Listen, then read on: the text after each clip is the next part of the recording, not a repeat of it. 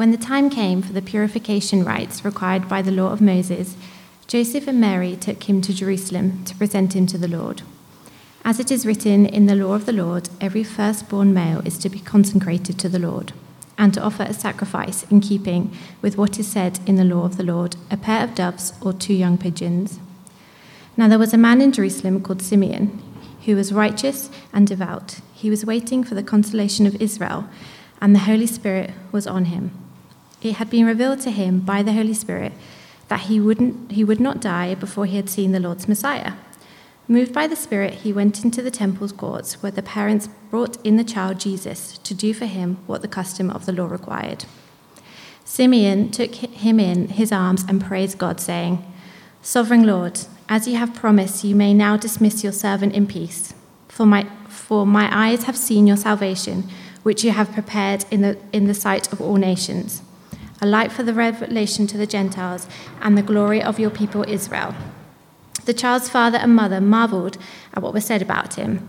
Then Simeon blessed them and said to Mary, his mother, This child is destined to cause the falling and rising of many in Israel, and to be a sign that will be spoken against, so that the thoughts of many hearts will be revealed, and a sword will pierce your own soul too. There was also a prophet, Anna, she, uh, Anna, the daughter of Penuel of the tribe of Asher.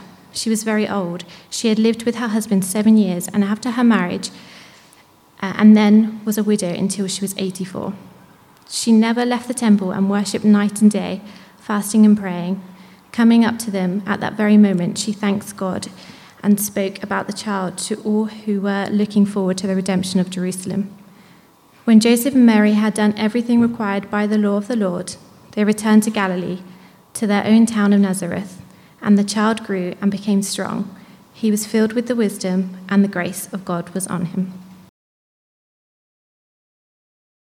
Good morning, everyone. Enjoying the sun? I like it. You're not sure. I like it. Um, let's see. Yeah, so what are you waiting for? That's the question uh, I got you to think about. I know not everyone had a chance to, but I wonder if a few people did. Uh, and really, the question beneath it is, is what is it if you had something you wish for in life, and if you had it, you think, yeah, life would be good. I'd be happy. I'd be content. Someone share with me some of what you discussed, and you can totally dob the person in who, you know, you, well, this is what this person said. Um, help me out here. What, what did some people say over this side? Money, yeah, okay. Money for the extension, make the house how you want it to be. Yeah, very good. Dream job. Dream job, yeah. Dream job, you'd just be happy then, wouldn't you? Life would be so perfect. The whole world to know Jesus. Sorry? The whole, wow, yeah, absolutely. The whole world to know Jesus. That's a great answer, Ultimain. That's a, okay. Yeah, Louise? Peace. Peace everywhere. Well, you guys, you have small, you know, I, I was thinking a nicer house and a nicer car, but um, go for it. You know, I, am with you there. That, that's it. And there's different things. And, and, probably we can think of some less serious things and some more serious things. For, for, for many of us personally, it is. It might be a certain relationship. It might be a marriage. It might be kids. It might be a different marriage, different kids. It might be uh, a career, it might be money, it might be a house, it could be all of these different things. Uh, and, and we think that once I get that thing or that happens, then I'll be happy. And life will, will, will I'll be able to relax and life will be good for me. Or, or maybe for some of us, actually, when we think about that, what we really want is we want to be able to wind the clock back and for certain things not to have happened in our lives, things that, that dictate and, and color all of our experience of life, don't we? And we think, well, if I could do that, well, then I'd be happy and content because I'd have taken something out of life that is deeply sad and deeply difficult. These things, whatever they are, we can spend our life waiting for them. And sometimes it might feel like life is on pause until this thing or, or that thing happens uh, and we get it. But then maybe we get those things that we've so longed for. We get the dream job or we get the house extension or um, maybe we get world peace, but, but, probably less likely. But we get that thing, and we think that that will just make us feel real peaceful in our heart and soul. And you know what? It doesn't, does it? It doesn't. And so then we, we wait for and we long for the next thing. And then maybe we get that, or maybe we don't, but, but it, it doesn't deliver. You see, it's not necessarily wrong to want or desire many of these things. Indeed, there are many very often good things, but we can put these high expectations, can't we, on what things can give to us, what they can, what they can do for our soul and do in our hearts and in our lives, and they are never inevitably disappoint. Uh, I guess here's the question I want us to think about is how does Jesus fit into that? Does Jesus fit into that at all? What does he have to do and say with what you are waiting for and what you are hoping for and longing for in life? And, and maybe you're here today and you have no idea what Jesus has to do with that or, or, or to say, say that. You think Jesus got nothing to do with that kind of stuff. Well, I'd like to persuade you today that Jesus has answers to give to your life. But I suspect probably more of us in this room today, we know in our head that Jesus is the resolution and the answer to these things and, and these longings and this waiting, but we can't quite seem to lodge it into our heart in the same way. And so we're in this daily battle, aren't we, for faith and belief that Jesus is better, that, that, that He has more for me than I can grasp myself, and in Him I can have contentment and life and peace. And if that's you, like it is me, I want to encourage you back into and towards that life giving reality. Now, you, you, may be wondering, what's all of this got to do with Simeon and Anna and this Bible reading we just had? Um, well, let me tell you, it's got everything uh, to do with it. And, and do keep it open. It's page um, 1028 on, in these red Bibles. I'd love you to just keep that open because I want to direct you back to things that, that are written in God's word there. Simeon and Anna, these two people here, two pretty random people. Um, I don't think they're anywhere else in Scripture or even in history, so this, this is all we've got on them. Um, they're not really a, a, big deal. Actually, we were discussing it as, as a team this week as we looked at this together. They wouldn't want us to see them as a big deal or make a big deal of them because for them, what they discovered and what they lived out is that it's all about Jesus for them. And Jesus is, is, is the one who they live for and, and the one uh, they, they, they're waiting for. Uh, and both of them, in their own ways and in their own life stories, uh, are waiting and hoping for what God will do for them and give to them in Jesus. So, so what happens here is that Jesus is what makes them mad happy and, and, and causes them to break out into song. And, and when they get hold of Jesus, there's this sense that life is okay now. Life is good. Because their lives have been pointing to, and so their lives are filled up with and in Jesus and not other stuff. So as, as we kind of come along with, with Simeon and Anna, we just get into their story. What they're going to do is they're going to, they're going to help us as we, as we look at their experience. They're going to help us clarify our own priorities, our own hopes, our own longings, what we're waiting for. And if we let them, they'll lead us to Christ as the resolution and as the fullness of these things.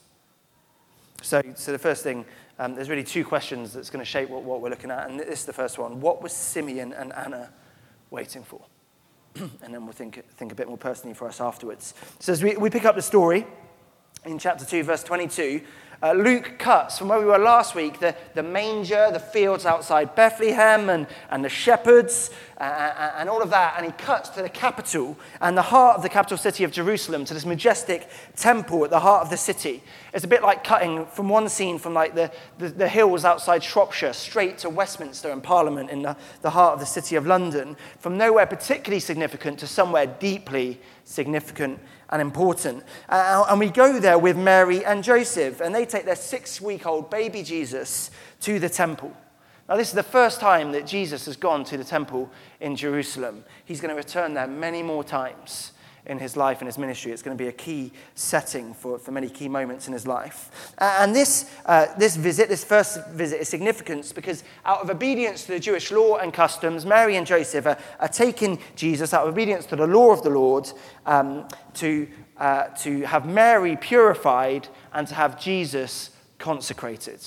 Now, uh, the Jewish people, the people of God, have done this for thousands of years by this point. It's, it's kind of a ritual they've followed uh, since the exodus from slavery in Egypt. And, and this is what they do with their firstborn sons. So in verse 23, Jesus is consecrated as the firstborn son. And that means to be set aside to God, given over to God for his purposes in his life. This son is yours, God. You can do with him and his life as you please. You know, we often wonder, don't we, when we have a little baby and you hold a little baby in your hands, what, what, what might this child grow up to be? What might they do? What, what might their life be about? Well, this, this child, this firstborn Jesus, was set aside by Father God for his plans and purposes to be the Savior of the world. That's what his life was about. That's what he was going to do. He was going to be the one who would show God to people and the one through whom people would come to know God. And so, right from the start of his life, Six weeks in, Jesus is devoted and set aside to that uh, purpose. And now, as, as they're doing that, you've got to imagine the scene. Mary's there cradling a little six week old precious newborn, her first, firstborn. You know, there's a way that a, a mother holds a firstborn in, in a particular way. And uh, as they visit the temple, and you can imagine they're full of nervous energy and excitement. There's this great, great surroundings, this great occasion that they're there for. And as Mary holds Jesus, this random old dude just kind of sweep, swoops in and grabs Jesus uh, from her and holds up uh, this little baby, kind of Lion King style, and erupts into song, you know, like the opening scene, the circle of life. And uh, Mary and Joseph don't know Simeon from Adam, so you can imagine Joseph's just about ready to kind of roundhouse kick him and, you know, save his, save his son and bring him back. Don't kidnap my boy.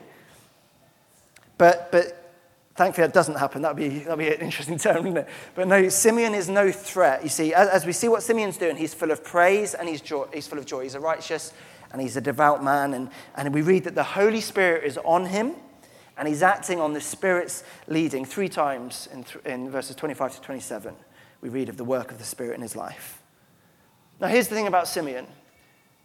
He's, verse 25, he's waiting for the consolation of Israel.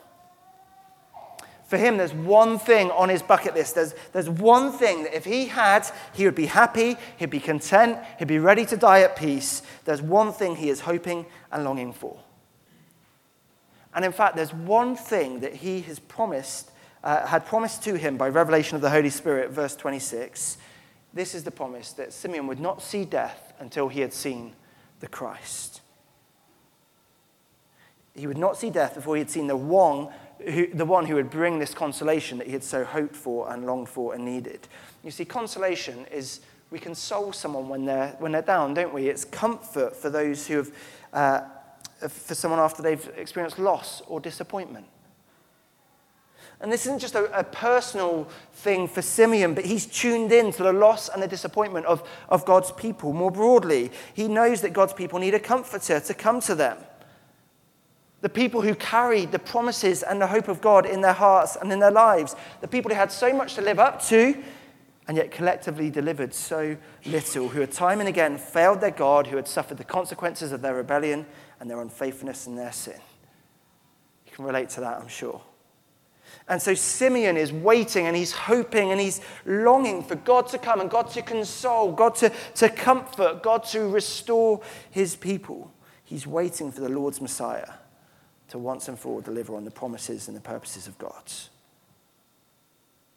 And so this, this hope and this expectation is rising in, in, in his heart. And, and, Simeon is led by the Spirit of God into the temple uh, courts, and he's moved by the Spirit, and he realizes this is the moment. Uh, and that's why in verse 29 he breaks out into song. He, he sings this Sovereign Lord, as you have promised, you may now dismiss your servant in peace, for my eyes have seen your salvation, which you have prepared in the sight of all nations a light for revelation to the Gentiles and the glory of your people, Israel. Simeon says, Lord, I'm happy to die now. What I've lived for, what I've hoped for, what I've longed for has now happened. You can dismiss your servant in peace. I'm a happy man. It's, it's remarkable when you think about it, isn't it? There's this, this old guy standing there holding this little eight pound baby in a nappy and, and kind of uh, oohing and ahhing and kind of kicking and crying probably in his arms, and his overwhelmed parents are looking on. And, and Simeon says, My eyes have seen your salvation, God. My, my, my hands are, are, holding this thing that you've prepared for all nations. I, I'm holding your, your promised king here, God. This is something Simeon says that, that God has prepared in the sight of all nations through all history, and yet with his own eyes he now sees, and with his own hands he now holds on to, uh, and by his own faith he receives this salvation of God. It's amazing when you think about it, isn't it? How Jesus somehow is the most famous person in all of history. It's surprising. His parents, relatively unknown, unimportant, poor couple raised in a not very significant part of the colony of the Roman Empire in the first century.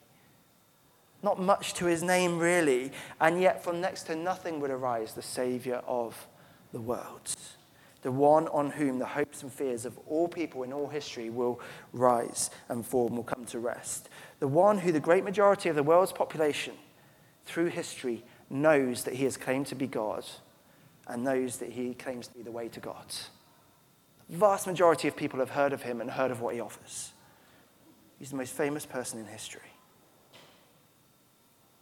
I guess that's why Simeon says in his little song that he is a light for the revelation to the Gentiles. The Gentiles are all nations, all peoples on the earth. And, and he said Jesus is a light that reveals God to people, uh, through, through, to people all the way through history. Jesus shows us who the God who made us is uh, uh, and the God who loves us and shows us what he's like. He's like a light on God. But more than just shining a light on God, Jesus is the light of God, as Callum has already reminded us and we've sung this morning. He's the very source of that light. He's like the sun, which sure you can look at the sun and you can see it. But the main thing about the sun is that it helps you to see everything else, doesn't it? Without the sun, you wouldn't see anything else. So too, Jesus is the light by which we see everything in life.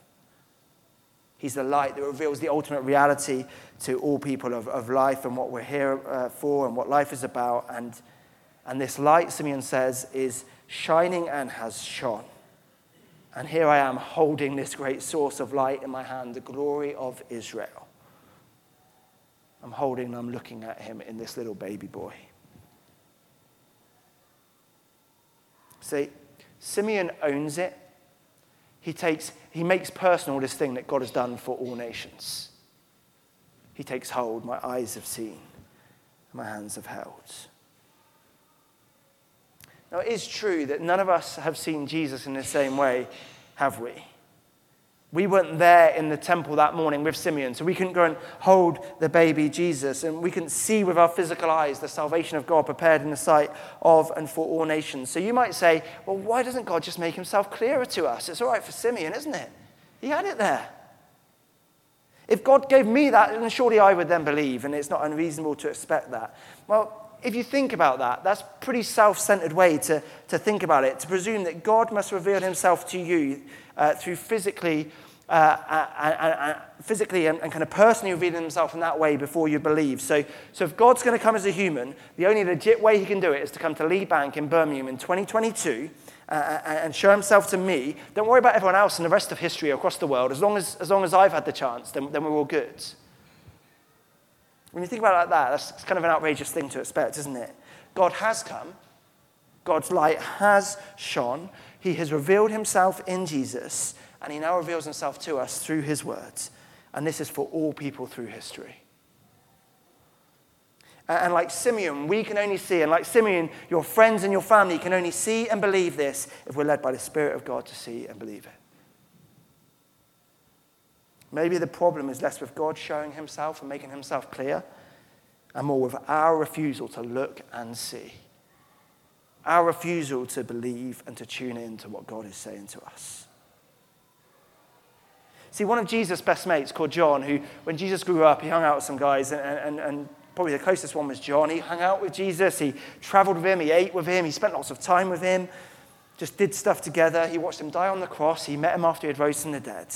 And, and this is what John went on to, to write about Jesus in, in, in a letter he wrote. Listen to this. It's on the screen. That which was from the beginning, which we have heard, which we have seen with our eyes, which we have looked at and our hands have touched. Now, John's talking here about his experience in his life. You might think that has nothing relevant to me. It's all this stuff that John's done. Yeah, okay, he got to see, touch, whatever. That's great, but nothing to do with me. Listen to how he goes on. This we proclaim concerning the word of life. He's proclaiming something to us. He wants us to listen. He's got something to tell us about the word of life, the one who shows us God. The life appeared, he writes. We have seen it and testified to it, and we proclaim to you the eternal life, which was with the Father and has appeared to us. John with Simeon are testifying to us. They're bearing witness. They're saying, We've seen it and we've experienced it, and this is true. You can believe in this, even if you didn't see and you didn't experience it. And you say, But why? Well, listen to this. We proclaim to you what we have seen and heard, so that you may also have fellowship with us. And our fellowship is with the Father and with his Son, Jesus Christ. We write this to make your joy to make our joy or your joy complete. they saw, they heard, they touched, they smelled the Son of God, the eternal life. And they've shared this good news message with us. They've shared it. It comes to you this morning. It's here being offered to you so that your joy may be complete, so that you may have eternal life in Him. Jesus is the Savior of the world, He is the salvation of God. God Himself as one of us, the light in our darkness. He is eternal life. Will you see? Will you believe? And will you, like the prophet Anna, who follows Simeon, look forward to him as your greatest hope? So, Anna's there as a prophet hanging out around the temple, not wanting to be outdone by Simeon. She had been a, a, also for a long time waiting and hoping for the same thing. In verse 38, it's kind of described slightly differently, but essentially the same thing. She's waiting and looking for the redemption of Jerusalem. That's, that's the city of God. It's the place where God's people live. And, uh, and to, to, to be redeemed is to be brought back to, to safety and, and the care of God. You see, Anna had a tough life herself. She had the great joy of marrying, but then the great pain of her husband dying just seven years later. And the rest of her days, through to a ripe old age of 84, she lives as a widow. Now, I guess if that would be you or me, it would be so easy, wouldn't it, to become bitter, to become twisted, to be jealous of her friends who had happy and lifelong marriages, lots of children, companionship into their old age. It would be so easy for her soul to shrivel up and just for her to become a shadow of a woman, wouldn't it? So many reasons for that. But no, Anna is devoted to God. She's a devoted worshiper. She never leaves the temple, we read, night and day. She's worshiping, she's fasting, she's praying, she's pressing into God in her pain. And you see, all that she had and all that she'd lost was never the place of her ultimate hope. That really helped her. All that she had and all that she lost was never the place of her ultimate hope. It was never really what she was waiting for. She was looking forward to something bigger and better. The hope of her heart, deep in her soul, was for God to redeem his people, for God to do an act of salvation and a work of rescuing of his people and bring them back to uh, himself.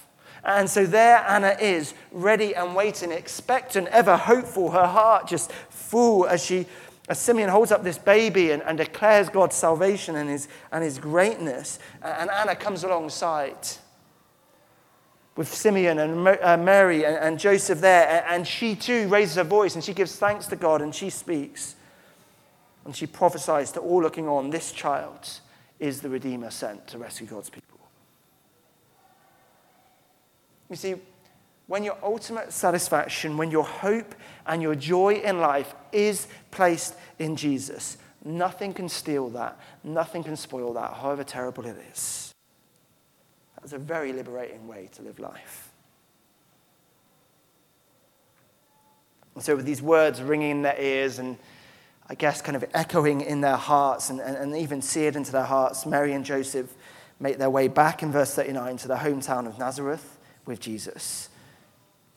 Given all of, like, it's been pretty, pretty big this first six weeks of life, hasn't it? You know, all of these angels and prophecies and all of this stuff going on. And you kind of, everything's just about to get very normal as they settle down in Nazareth, as they get into their family rhythms, as Joseph picks up his carpentry business again, and Mary gets to grip, grips with being a first time mum. And, and verse 40, as little boys tend to do, this little boy grows and becomes strong.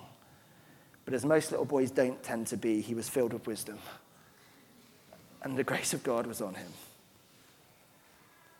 Jesus was just like us in every way it's possible to be, but he was also radically and amazingly different, even from the very earliest stage.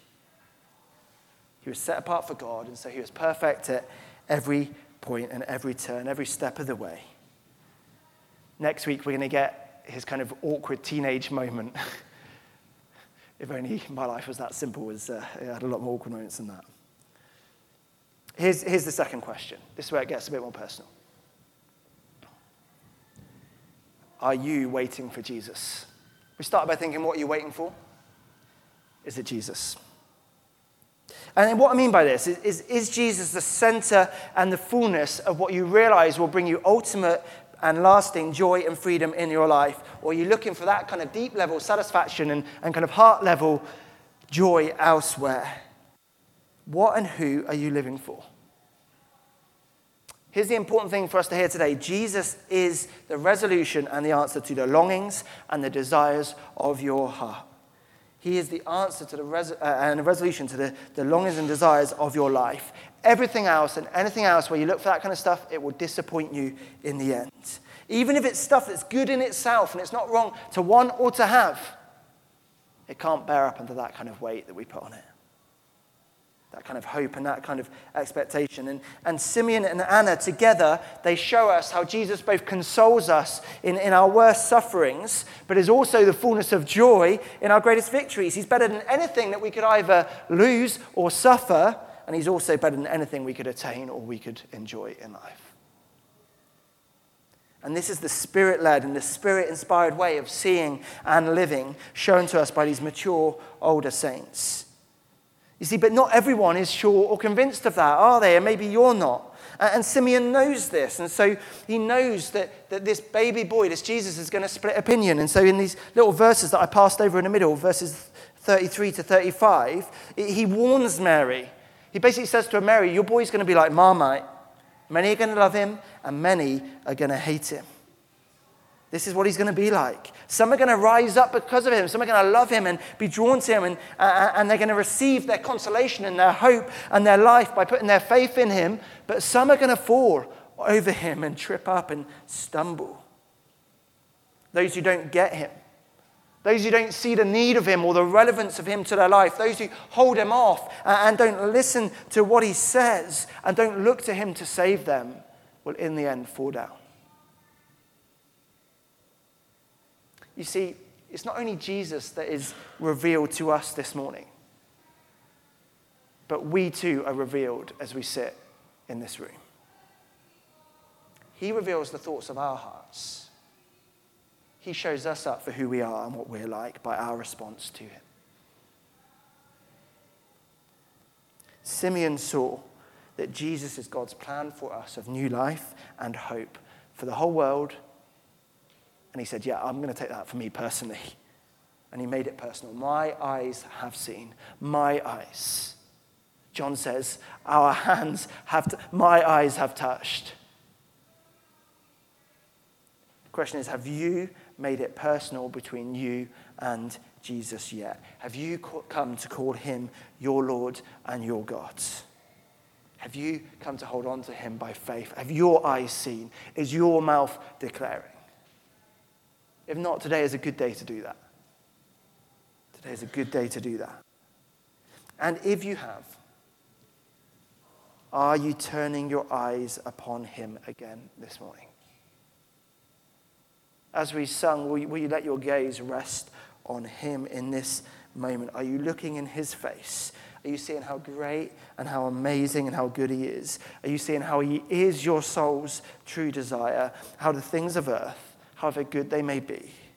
The things we spend so much of life wanting and waiting for and longing for. And when you see Jesus, they kind of just fall away. We sang, they grow strangely dim in the light of his glory and his grace. As, as Simeon blesses Mary, he warns her in verse 35 that he says, Mary, a sword will pierce your own heart too. So we need to be clear one another? As, tr- as great and as true as it is to know and follow Jesus and to live for him, as much as that brings deep satisfaction and contentment to life, it ain't easy. You've got to hear that. Mary's own journey will be one of pain and sorrow. And one day she will stand at the foot of a Roman cross as her firstborn son is savagely crucified. And her soul will be pierced with grief. As she looks on and sees not only her son dying, but her Savior dying to deliver on being the Savior of the world. Yes, Jesus brings deep contentment and joy to our lives. Yes, Jesus centers us. And we see in Simeon and Anna um, just, just what it does to a person when, when, when he's the center of our lives. But listen, life with him is no walk in the park. And we have to learn to wait and hope and long for his final and complete salvation. We have to, to learn to look to him, look forward to him while we live in this world. And we too must be filled with wisdom. And we too need the grace of God upon us to help us along the way. Listen, you can look elsewhere for life to the full. You can go any one of a number of places away from Jesus, but you won't find it. Not in a lasting sense. And that's because Jesus is God's Savior, He is God's salvation. He's the light of the world. He's the one who is given for you. He's the only rescuer who's come down from heaven to rescue us and take us back to be with God. He's the only one in whom our hearts and our hopes are to be set. He alone can bear the weight of that and can deliver on it. So put your hope, put your trust, long for, look to, wait for expectantly Jesus. And do that whatever it looks like in your life, in the good times and in the bad times. He's more than enough. Let me pray and then we'll, we'll sing as we reflect on that together.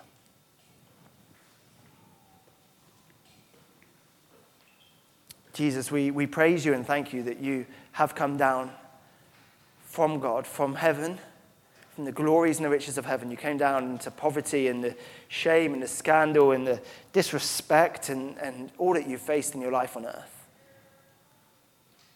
And you did it as and to be and to deliver on saving the world, saving me. I'll be so lost without you. Thank you that you came. Thank you that you did that. And Lord, I do pray for each of us, we'd make that personal this morning in our hearts and in our lives, and we'd know the situations within which, by faith, we need to make that personal. We need to look to you and see you and be, have our hard hearts melted by you again. And get that, that, that compass of our heart kind of back on the true north of you and, and away from other things. Lord, would your, your grace be upon us now? Would you even, as we respond, as we think, as we reflect, would your spirit even be at work in us and amongst us, that you may be glorified and we may be filled with joy and life? We pray this forevermore. Amen.